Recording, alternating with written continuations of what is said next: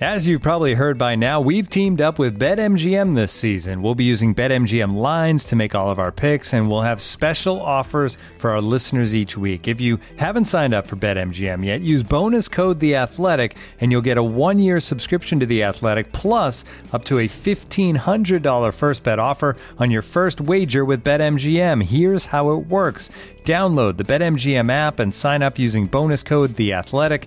Make your first deposit of at least $10. Place your first bet on any game and claim your voucher for a one year subscription to The Athletic.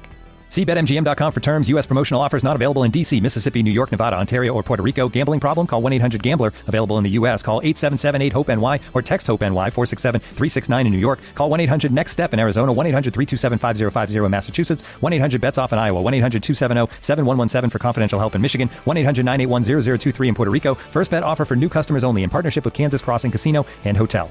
Don't forget, if you haven't signed up for BetMGM yet, use bonus code The Athletic, and you'll get a one-year subscription to The Athletic, plus up to a fifteen hundred dollar first bet offer on your first wager.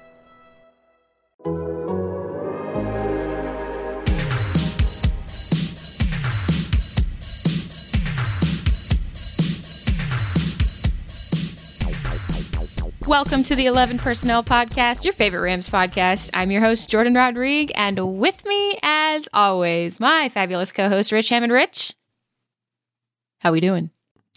Doing well, Jordan. And let me tell you how excited I am for Rams fans. Not only because they get to listen to us right now, which is always a pleasure, We're back. right? Yay! Yes. uh, but so much good news, Jordan, coming down the pike here just over the last a couple days or even couple hours here as we record on Tuesday afternoon. Uh, Rams announcing that SoFi Stadium be at full capacity for the 2021 season. So excited for Rams fans to be able to see that stadium. I know some people have been in there already to check out where their season tickets are. And also coming up in just a couple weeks here, they're going to do an open practice. I, I think largely for season ticket holders, but maybe uh, some tickets will get out there for for other fans also to come in and, and actually watch. Uh, the Rams, I, I take it for granted, Jordan. We were so fortunate to be able to watch some of those games last year, but uh, there's a lot, most everybody not been able to watch any live football at all since the end of 2019. So, what a joyous uh, experience that will be. And Jordan, you, since we last talked, have been on the road. Yeah. And you got to have a very, very uh, special experience at the QB Collective. So tell people a little bit about that if they don't already know what it is, and uh, share a, a, little bit with us uh, about what you were uh, what you were able to do there. Yeah, I mean it was amazing, and also real quick too, Rich. I mean, the, I was even thinking in the short term too the announcements from the league today about the implications for training camp. I mean, I have to think. Yes. I have to think because um, fans fans will be able to attend training camps, and obviously teams will run things in, in different ways. But I know that the Rams will be very excited to welcome fans into training camp. New quarterback, uh, wanting to like build the hype train, Super Bowl in Los Angeles. You know, really wanting to get and seize that opportunity um, to do that in front of fans. New uniforms coming, perhaps. Oh, of course. I know you're excited about that one, Rich. So I, I think that it's it's going to be um, really really cool to see people and to be around people, and of course to do so safely is just a, a really cool thing. Um, and I'm I'm really excited to finally like meet people and and uh, yeah. Let and, me tell you great but before we not to step on you there but that it, it, that those training camp experiences so cool. And and in those years there 20 16 through 18 uh, you know so cool to, to, to meet those fans and to just be around. I don't know whether they'll be back in irvine. Uh, i think being down in orange county there was important to the rams to to you know for those to build up those relationships with those fans in that area of southern california so i wouldn't be surprised if they're back there what a neat environment that was they could get like five six thousand people uh, uh, down there to, to watch those practices and it really kind of felt like a mini game atmosphere so i hope uh, jordan i hope you get to experience that but uh, definitely t- tell us more. I want to hear about the QB Collective. Yeah. Okay. So for those who don't know, the Quarterback Collective is a quarterback training program. Um, there, there are a lot of them out there across the country, run by various coaches or um, different trainers and specialists. And what this one was was uh, at Lucas Oil Stadium in Indianapolis. So again, this is my first time on the road since I moved to California. So this was really really exciting for me. And um, you know, the, the second I got my my second Pfizer shot, I was like, all right, it's on now, guys. I'm going out there somewhere. so uh, I, I got invited to this event in Indianapolis. And basically, it's a collection of invited uh, premier quarterback talent from, you know, young you know the eighth grade all the way up to you know 10th and 11th grade invited uh, as a part of a showcase but also it's a it's a skills camp and the the unique thing about this that was really the the reason that I went and wanted to go behind the scenes on on what this was was this event also has coaches from all over the country that are NFL coaches. They they have the regular staff of quarterback collective coaches who are quarterback coaches, but they also bring in NFL staff uh, and NFL assistants and offensive coordinators and even defensive coordinators and defensive coaches and assistants from all across the league. And the really interesting thing, and you guys will now see why I was there in just a moment. Um, this particular event pulls directly from the Shanahan McVay coaching tree. So the coaches who are present are from these various staffs across the league that are running the Kyle Shanahan, Mike Shanahan, Sean McVay, Matt LaFleur offense. And so that was the most, perhaps one of the most invaluable experiences in football that I have ever had because the access that we were granted there was such that we got to sit in the film rooms of these guys when they were teaching these young quarterbacks um, about these offensive systems and about technique and about all of the different details and and vision that they need to use to see the field. All the way up to there was um, a couple of um, personnel people there that are high ranking in, in various teams. And um, you know a lot of the things that we saw and did were on background and off the record. So um, i'm not going to get too crazy into detail yet although i'm very excited mm-hmm to have several stories coming out of this event in the next couple of months. So you guys keep your eyes peeled for that because I have not felt this alive in years.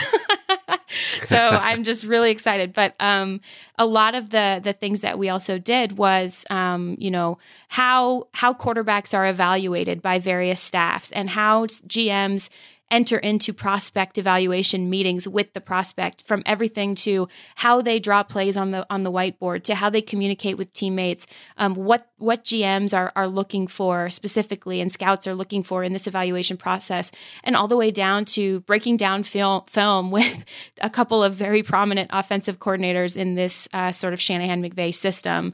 And then looking at it, switching then the, the next day into looking at everything from a defensive perspective and, and guys from the Vic Fangio, Brandon Staley system being present as well and working directly with those guys to talk about um, what their defenses are seeing and how to see the field as a complete coach versus just a pigeonholed into a defensive coach sort of stereotype and what coaches are doing to broaden their skills in that regard. And so the really interesting part of this event uh, from a selfish perspective was uh, holy shit i get to listen to you guys talk and right. you're and you're letting me listen to everything you're saying but the other part of it and, and of course built on a lot of that's built on trust and, and whatnot but then the other part of it that was just incredible to me was how this event also acted as an incubator of sorts between these offensive and defensive coaches between these two prominent coaching trees that compete and battle like some epic battles with each other. You know, right down to even the way that Brandon Staley's defense worked against Sean McVay's offense in training camp, um, and the the stories that came out of that. So these epic battles from these um, these these different trees and all of the concepts that are, I think, a very huge part of the modern iteration of the league and the way the league is evolving, not just the modern iteration of this offense um, and all of the little branches that are stemming off of that, but also the modern iterations of the defense that is the best perhaps one of the best suited to counter that offense. And and how those th- types of things are are cross pollinating and staffs are exchanging ideas and and defensive coordinators. And it's it's interesting because they when you say exchanging ideas like of course they're not telling them their secrets or anything like that. But in terms of how to put pressure on different positions and how to uh, not just see things from the quarterback perspective, but also to on the on the opposite perspective, how certain people and certain schemes um, put pressure and stress on the quarterback and all of these different ideas and, and concepts that are now starting to um, you know they, they need each other because they need each other's ideas in order to keep evolving and keep getting better but mm. they also need to beat each other so the dynamic and being a fly on the wall for that entire weekend of what that dynamic is um, i mean i'm like i i'm at some point I will find the words and then I'll write them down. But it's really I I was I'm so grateful to have been able to. Um, it was one of the coolest things I've ever done in my entire uh, career and probably my life. And like it was just I'm so uh, full to the brim of happiness because I just got to sit there and listen to just nonstop, constant philosoph- philosophical football, schematic football, um, granular football ideas comp- competition, uh, you know, and, and all of the little things that happen and the conversations that happen behind the scenes. Um, and it's then, you know, now I have to try to now I have to try to write about it. So good, good luck to me. But if Rams fans are wondering, there was a uh, about a week and a half where I was kind of off the grid and not really tweeting or anything like that, and that's what I was doing. so if you were wondering, that's that's where I was, and a lot of it was off the record and on background. So I wasn't, you know, doing the live live coverage or anything like that. But uh, yeah, right. the qu- quarterback collective was was like a pretty pretty incredible event. And it seemed like the kids really enjoyed it too um, because they were able to get a lot of insight from from a lot of different people and a lot of uh, you know former players and and current coaches. And Robert Mathis came in and gave them a little seminar, and um, it was really really cool. Yeah, it's such a neat event, Jordan, and, and I think uh, you know this has only been going on about five years, and if I remember correctly, the first one uh, was was out here in, in Westlake Village, uh, just very close to where the Rams ended up practicing, and uh, they basically did it at a high school field. and And Sean McVay was there along with a, a lot of other coaches, and Jared Goff was there in, the months before uh, the Rams drafted him, and the two of them actually, you know, their their their paths crossed, and and uh, to see this thing evolve already in, in in five years to where now they're holding it in you know in an NFL stadium, and then they're pulling in all of these fantastic coaches for the this, you know, almost like a, a coach's a seminar or a coach's convention, uh, to, and to to have you be able to sit in on that and and just listen to that. I mean, people I, I, think they they don't understand sometimes how we can be football nerds too, and and how we love just to sit in and and listen and learn to that sort of thing. And and I think uh, if if there's one thing that I that I wish um, you know coaches or even players or front office people would understand is that you know when when you Jordan are allowed to do certain things like that, it makes you a better writer, it makes you a better reporter, it makes you more informed. Oh, I feel like I have uh, a a new uh, little layer in my brain brain. Like someone opened my head up and threw a bunch of uh, new yeah. like brain like cranial matter in there. like I feel like a different, like a totally different you know there's that you, you yeah. feel like you can see things that maybe you didn't see before it's and you're you're watching what you mentioned about sean and, and jared and uh, mike shanahan was at that first one and mike mcdaniel and matt lafleur they're, they're all at that first one right before they became head coaches yeah. and um it, it, or excuse me kyle shanahan i said mike shanahan um yeah uh, and so you know it, it was so interesting because it was right before they became head coaches and and it was very much you saw a lot of bright up and coming people in this incubator of sorts as well. Yeah. and i'm I, that's one of the things i'm also excited to to write about is some of these names that i think people should be paying attention to here rising rising through the ranks not just on the offensive side of the ball a couple of really really interesting defensive guys that are coming up through the ranks as well. And and you see the patterns before the patterns become established right? And that's the cool thing about these things rich and it's exactly what you said is they were establishing concepts and patterns um, in that sort of incubator mold and and that incubator space when when they ran that first one um, and and then it exploded across the league and now everybody wants a piece of it. And that's fas- mm-hmm. fascinating to me. Looking for an assist with your credit card but can't get a hold of anyone? Luckily with 24-7 us-based live customer service from discover everyone has the option to talk to a real person anytime day or night. Yep you heard that right you can talk to a real human in customer service at any time. Sounds like a real game changer if you ask us. Make the right call and get the service you deserve with Discover. Limitations apply. See terms at discover.com/slash credit card. Hey, it's Kaley Cuoco for Priceline. Ready to go to your happy place for a happy price? Well, why didn't you say so? Just download the Priceline app right now and save up to 60% on hotels. So, whether it's Cousin Kevin's Kazoo concert in Kansas City, go Kevin, or Becky's Bachelorette Bash in Bermuda, you never have to miss a trip ever again. So, download the Priceline app today. Your savings are waiting. Go to your happy place for a happy price. Go to your happy price, Priceline.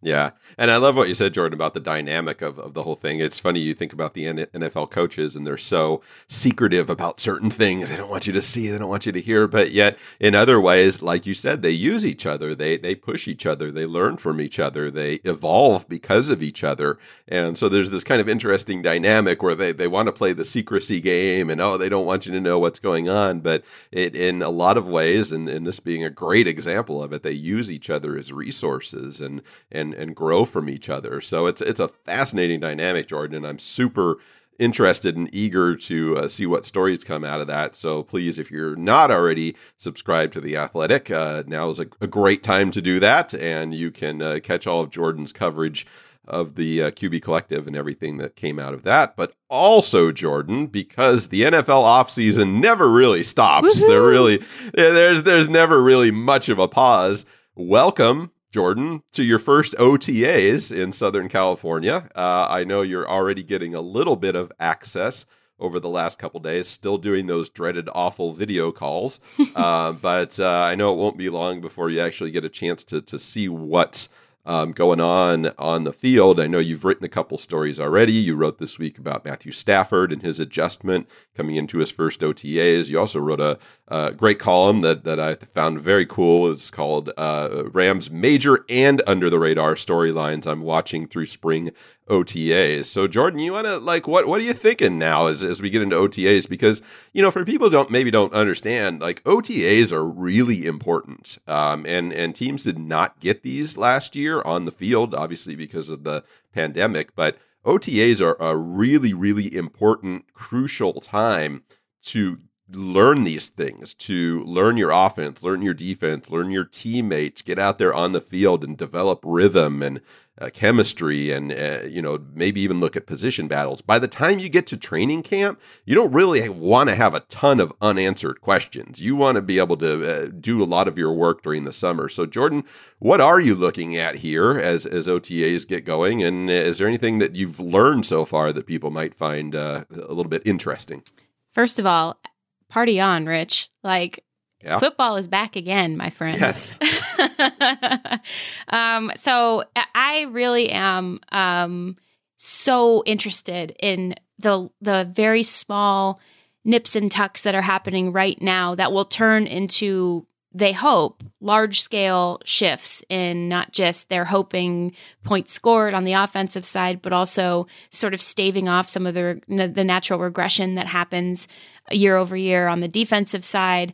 And it's all because they have such a complete roster um, the nips and tucks that they do now and the little tweaks and and small shifts in in um, sometimes schematic shifts sometimes personnel shifts they will be they will have a, a sort of ripple effect in a sense and g- gradually become more and more important and larger and more noticeable as the offseason continues.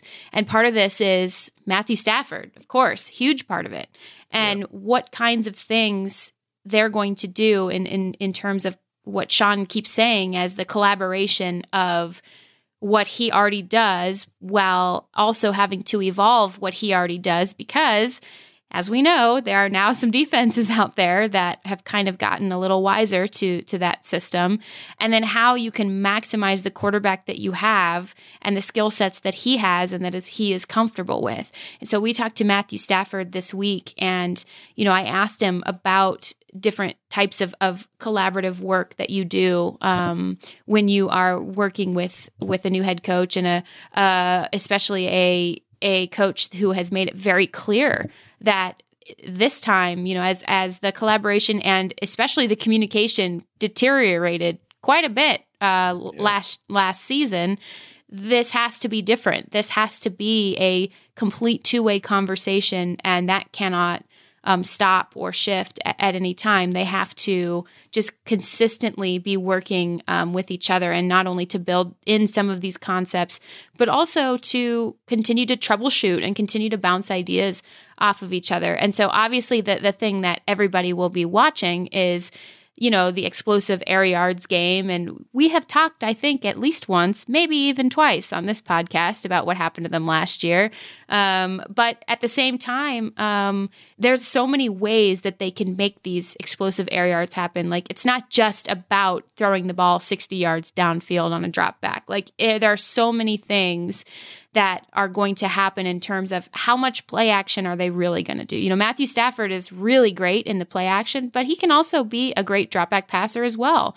Um, how yeah. much are are they going to continue to do some of these motion concepts and these sweeps and these gadget plays because they need to open up things in the middle for Cooper Kupp and for Robert Woods, who um, so far have been the you know the number one and two guys that Matthew Stafford has worked with in the couple days that they've been allowed to do so during this phase of OTAs and developing that rhythm and timing. And especially those two who are the you know the trademark Sean McVay receivers um, in terms of how important it is for the timing between quarterback and receiver to be correct, how the the dropbacks and each step and each hitch is supposed to coordinate and correlate directly with the steps the receiver is taking and how he breaks on his route, how his eyes come back to the ball. All of these things are so complicated and and really because these guys are so good they're probably going to make it look easy when we're out there when they're throwing and catching against air but yeah. as we start to build toward offense versus defense, establishing that kind of timing um, in order to not just get these explosive air yards plays happening and to become more explosive on offense, but to build denser and more complementary layers throughout the entire offense. Um, that has got to be the number one thing for everybody to to track this this OTAs. Yeah, and, and you mentioned uh, the when it, when they get to offense versus defense, and I, we don't want to go through the whole thing, but there are different phases of OTAs to where you can you know have certain uh, number of people on the field or uh, you know football football type drills and that sort of thing. So it kind of escalates as as time uh, uh, goes on here. It gets progressively more more more like football, I guess you would say, um, to where you are seeing some of those matchups. And Jordan, one of the things that you wrote uh, in your in your story that went live yesterday about your your under under the radar and and major storylines is that offensive line and as you have been reporting for for a while now.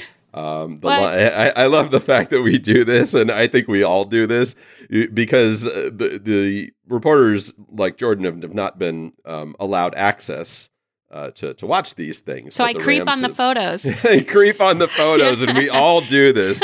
We all look for these little hints, like of of what's going on.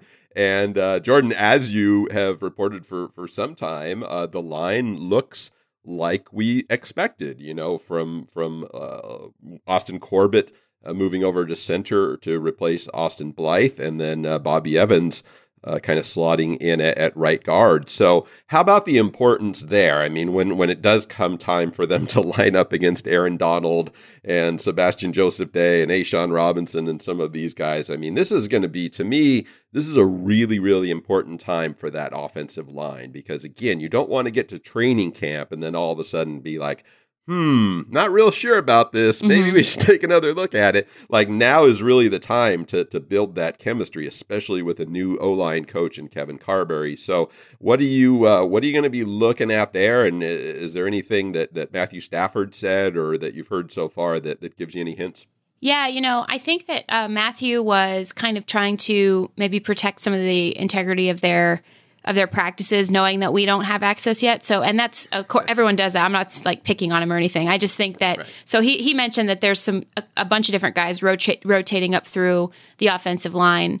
Um, now, again, you can't be doing that with center. You've got to establish your guy, especially because Matthew will be working with him for the first time, and Austin Corbett will be moving to center for the first time in a Rams jersey.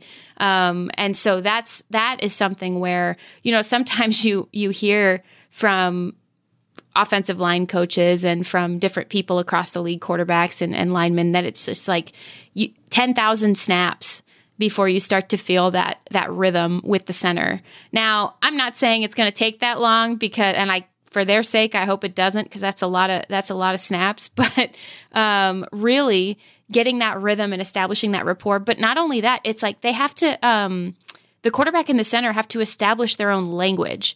They have to establish their own way of communicating the plays that already are in a new language uh, to Matthew Stafford, and and they have to find a way to almost do it in shorthand. Like writers, uh, old newspaper writers uh, used to uh, and maybe some still do, um, do this thing where they'd get those notebooks out. And when they were transcribing interviews, because there were not recorders or, or anything like that, they'd have to write everything down word for word. Well, what they used to do is create their own shorthand language where they knew what it meant, but nobody else knew what it meant. And th- in that way, could remember and recall what the direct and exact quotes were because they were writing different abbreviations and different symbols and things like that down in their notebook and they could remember what everything meant. Well, right. it's similar to what the, the quarterback and the center have to do and then communicate that along the rest of the offensive line. And this is when you're diagnosing coverages, calling checks, um, understanding where people are at all times while you are not able to really look from your left to your right because you are uh, worried about giving something away if you do so. So you're kind of like staring down a tunnel and you go by feel, not only about the guy behind you, um, but also the feel of the guys on either side of you, the feel of where ev- the entire front seven is lined up, and then the quarterback's communicating front seven and back half, and it's just such a complicated process that it's that is the most crucial thing. Now, here's the thing: I'm not going to judge this offensive line until I see them play against other people even um, playing against Aaron Donald and Sebastian Joseph Day and Bobby Brown and all these guys and A'Shawn and Leonard Floyd, like even playing against them in camp until I see them and and I think that because things are so open, I would imagine they hope that they have a joint practice with another team um, now that things are opened up. I'm not. It, it, it's not fair for us to really truly deeply evaluate what they are and what they're going to be until you see them go against like clack pads against actual opponents because it's just that's just the way training camp is now. It, you just don't contact. It's just really really light contact. Even when you're in quote unquote full pads and full contact days, it is still not supposed to be the exact thing. So but at the same time, there are little tells and little cues, body language, how Matthew Stafford is commanding the huddle, how guys are acting around him, how the ball is coming out of his hand, how, again, the timing. You can really watch some of those things up close and see how the timing of the plays are.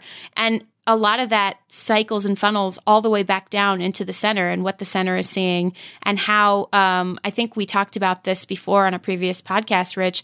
It's like um, you know the the hand at the end of your arm. It, it, really is. That's the quarterback in the center. And they have to work in unison and they have to again establish their own language. So when it comes to the offensive line i don't worry about whitworth. I don't really worry about havenstein. I don't really worry you know i think bobby evans is going to be fine. Austin corbett's a, a, really good offensive lineman but we have to un- we have to understand the complexity of what it is that he's about to be undertaking. Yeah for sure. And we, we've we've covered that grant I, I couldn't agree with you more. I mean we've covered covered the ground about how that is a risk what they did. Uh, it doesn't mean mm-hmm. risk doesn't mean a mistake. Risk just sure. means you're you're That's taking a, a risk. Point. You know what, Rich? That's a great way to put it. Actually, I'm going to save that. I'm going to write that okay, down. Yeah, yeah I should get that on a T-shirt, right? um, but I mean, a lot of people take risks that work out, and then they're calculated risks, and they they're fine. And but that's that's what the Rams are kind of doing here in, in making that shift. But yeah, the the fact that they have OTAs to work this out, I think is is crucial. I mean, I can't imagine uh, them doing this last year, you know, bringing in a new center, a new quarterback, uh, you know, all of this, and and not having OTAs to get out there on the field and, and work it out. I mean, the Rams were, uh, relatively speaking, you know, lucky last year that that they had so many of those pieces already in place. Although it does illustrate on the other side of the ball again how uh, impressive it was what Brandon Staley did with that defense last year when they were not able to get on the field at all until I think it was early August.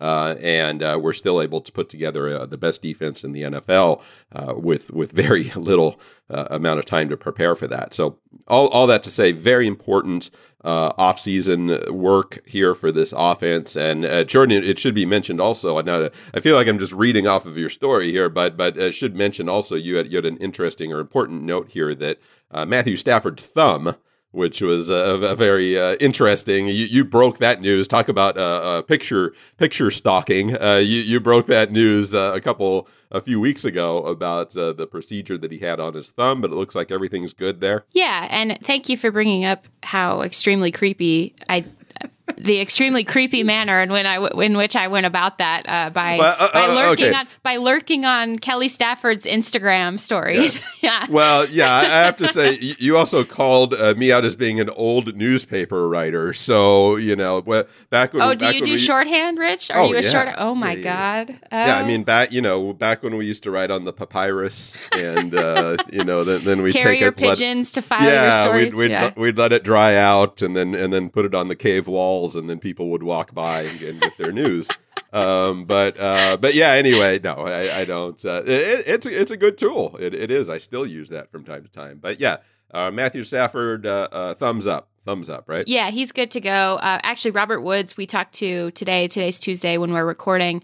We spoke with him, and he mentioned that um, the thumb is is good, and they all knew that you know they were aware that he had that off season procedure, and um, he he kind of put it. He's like, yeah, you know, the thumb the thumb was on ice for for a minute, but uh, but it's fine, and said the ball's coming out great, and and all that. And Matthew said he's he's feeling really good, and there was no limitations or anything like that. Now, I I think I know at the at the time of it, you look at it and you think surgery and you're like, oh God, it's already starting, you know? But when, but it really was, um, it, it, will, in my mind, it will be better in the long run that he got this done, um, just because he had to play through that thumb injury, uh, just ligament damage in that thumb um, last season.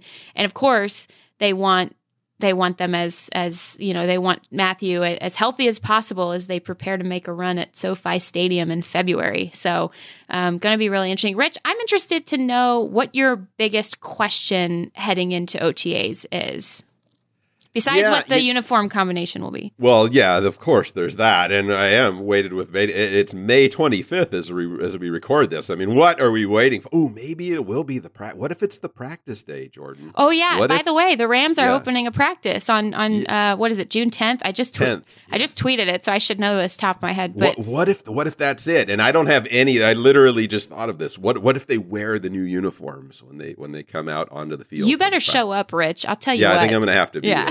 Yeah. Yeah. um, what am I? What am I most interested in? You know, there's a lot. Of, you, again, you, your great column where you, when you talked about under the radar um, kind of things. I mean, I think we've hit on kind of a lot of the big ones. But one thing that you, that you mentioned um, when you were talking about some of the players who might be under the radar is kind of how that defensive front is going to look. Mm-hmm. Uh, I think that's going to be really important. We all know that Aaron Donald is basically a one man wrecking crew and he can take on three blockers at the same time. But um, how how they're going to respond to Michael Brockers not being there is something that, that's going to be really interesting to me because I know people look at Michael Brockers' numbers and they kind of thought, well, you know, the, the, the, production hasn't really been there. He's not a high sack guy. You know, he doesn't make a whole lot of flashy plays, but Michael Brockers is really important to that to that defense, and I think they have the pieces there. Uh, but you you mentioned uh, Jourdan in your in your story uh, Sebastian Joseph Day, and mm-hmm. and this is a guy who uh, over the last couple of years I, I think has um, how would I put it maybe maybe outplayed his role in terms of the, the role that he was giving the expectations that were placed on him. I think he I think he outperformed them in terms of maybe being that third guy behind Aaron Donald, behind Michael Brockers. Well, now I think that's going to change a little bit. Uh, the, I think the expectations go up. I think what they need from him is is higher, is more important, and how he will respond to that, and and can he rise to that level? Because I think he's going to have to. Uh, and then uh, you know a couple other of those guys too. You you mentioned A'Shawn Robinson in that role, and then just the depth behind them because you you always need depth. You can't just rely on the on the same three guys. But uh, maybe some of these rookies can Bobby Brown, Earnest Brown, can they step into roles? Can Greg Gaines, who's you know kind of uh, been on and off. He hasn't really, you know, fulfilled that that expectation that people had for him at the start.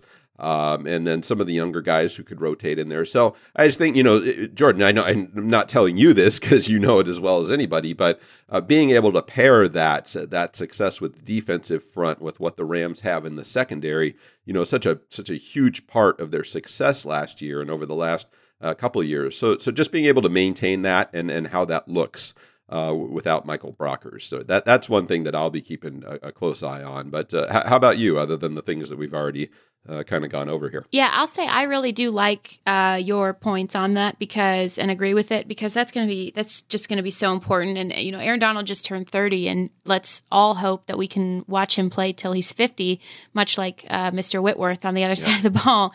But at the same time, you need to you need to have a plan for freeing him up um, every single year as much as you can. And so I think that that interior defensive line is going to be so interesting to watch. And I also would say, you know, from what I'm hearing, just talking to people um, off and on over the last couple of weeks, that we really need to be keeping an eye on these undrafted free agents. Like, I think everybody's really excited about Bobby Brown and Earnest Brown um, because they, I think, um, I think they, to me, hearing about some of the the ways that they are going to be utilized, um, they seem to be uh, kind of steals per where they were drafted, based specifically on their athletic traits, and then also where they scheme in and fit in. Because we know you're not always, if you're drafting in the third, fourth, fifth, sixth round, you're not drafting a quote unquote complete player for a complete role. You're drafting traits to fit in, complement, and supplement certain things that you don't have. So I think that those guys I think are going to be really, really fun to watch develop and grow. Um, but I really, really want to keep an eye on these undrafted free agent interior defensive linemen, particularly Eric Banks, who um, was just so quietly under the radar and just worked so hard last year. Um, and and Coach Henderson speaks so glowingly of of him. And and then so I'm I'm I, I, think that's a great point. And then I'm just, I always love seeing undrafted free agents in general. And, I don't think we can go through this podcast, Rich. Um, and you know what I'm going to say. I don't think we can get through this podcast without speaking about special teams. I'm just going to, I'm just going to say, you know, I know that at this point yeah. our eyes start twitching whenever we bring it up, but I think we, I think we have to, to touch on this. Now, I, my last count, correct me if I'm wrong.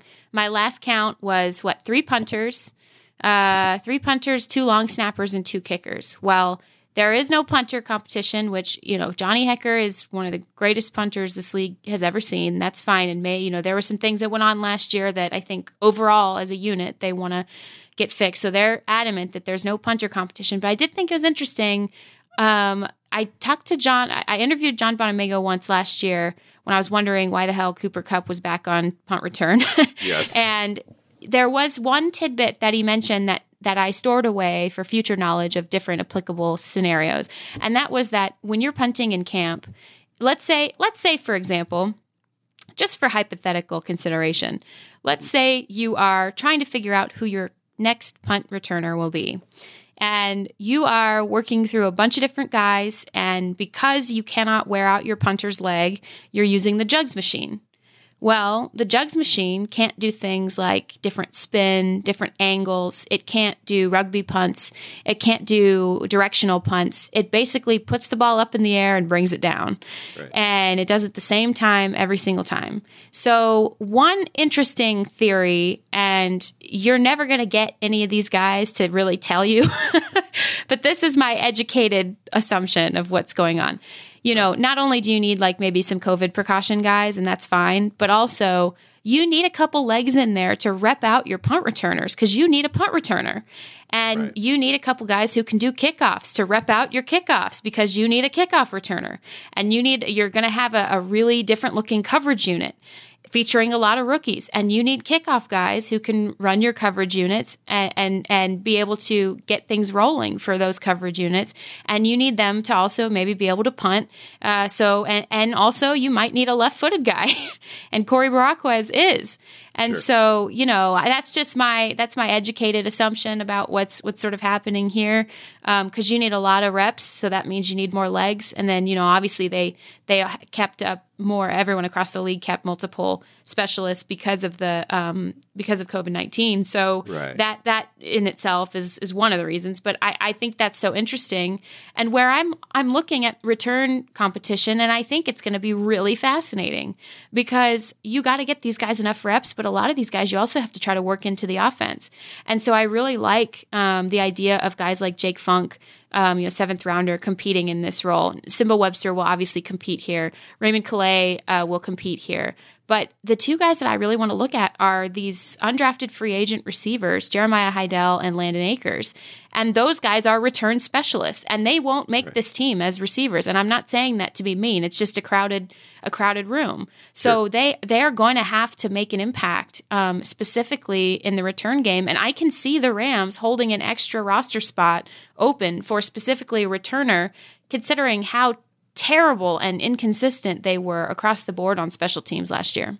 Yeah, yeah. Love the point about the extra punter, Jourdan, and I think there's I think that holds a lot of water. It's not unlike the way that uh, teams bring in a third or a fourth or sometimes even a fifth quarterback uh, because you, you're not going to have one quarterback out there throwing the ball to all these people. So why would you have only one punter uh, back there when when you have so many guys who need work or a competition or things like that? So uh, I think that makes a ton of sense. So uh, that'll be you know something to watch. And yeah, look, I think uh, you know just to close out here, I, I think all of those special teams battles are going to be interesting, and I think it will uh, make the overall roster competition a, lot more competitive. I remember a couple of years, Jourdan, where you know, like 20, uh, 2018, 2019, where where you you know, I, I used to like to sit down at the start of training camp and kind of you know uh, dope out the roster, like who do I think is going to make it? And you got to the point where it was like, well, you pretty much know who's going to make it. There might be like two spots open, you know, and and that's no fun. Like it's it's more fun to kind of have these these jobs open where you're like, yeah, if somebody comes in and, and just really kills it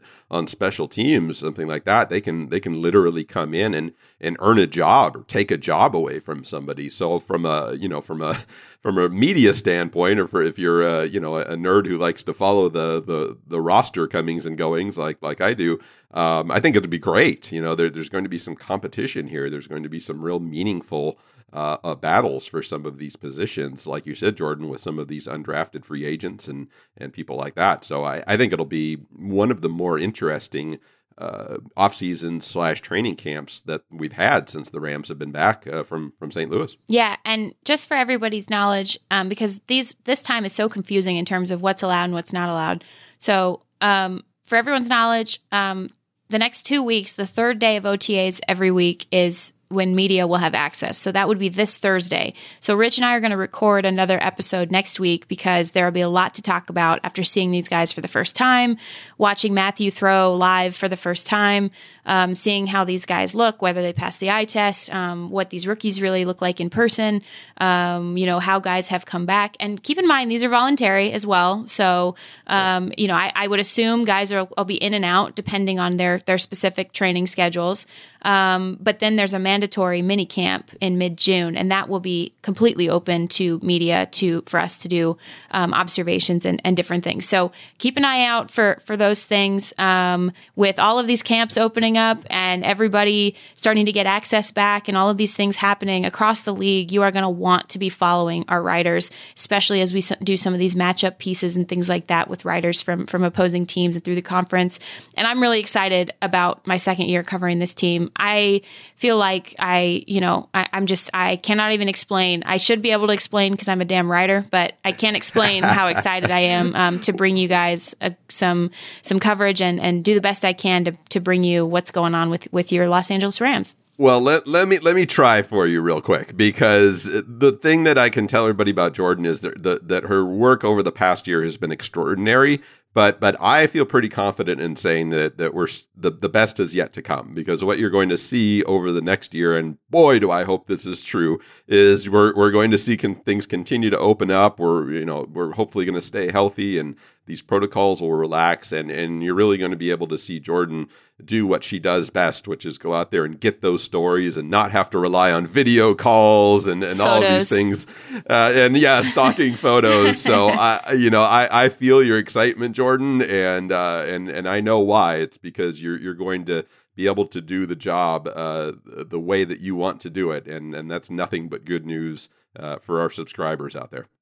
Well, I can't wait uh, to continue these podcasts as well with you, Rich, through the season. You guys, we love our reviews that you leave for us on iTunes. Um, they really brighten our days, and we love when you leave us those special five star ratings. Um, we cannot get enough of hearing from you guys, getting feedback from you on our podcast. Don't forget, you can always subscribe through the 11 personnel podcast to the athletic and you can see receive my favorite thing in the world rich what is it you get a discount a all the time. Discount all the time, not just for six months. You get a discount all the time. Pretty stoked about that. As always, if you are 11 personnel uh, followers, you know that I uh, am constantly stoked about a good discount. Guys, thank you so much for listening. Don't forget to follow me on Twitter at Jourdan Rodrigue. Follow Rich Hammond on Twitter at Rich Hammond. Although he takes a he he's been very smart and took a little bit of a hiatus, but when those uniforms start coming back, guys, he Oh, yeah. is he is back online. So really, really appreciate you guys. And uh, you know what? We're gonna catch you next week. Thanks for listening.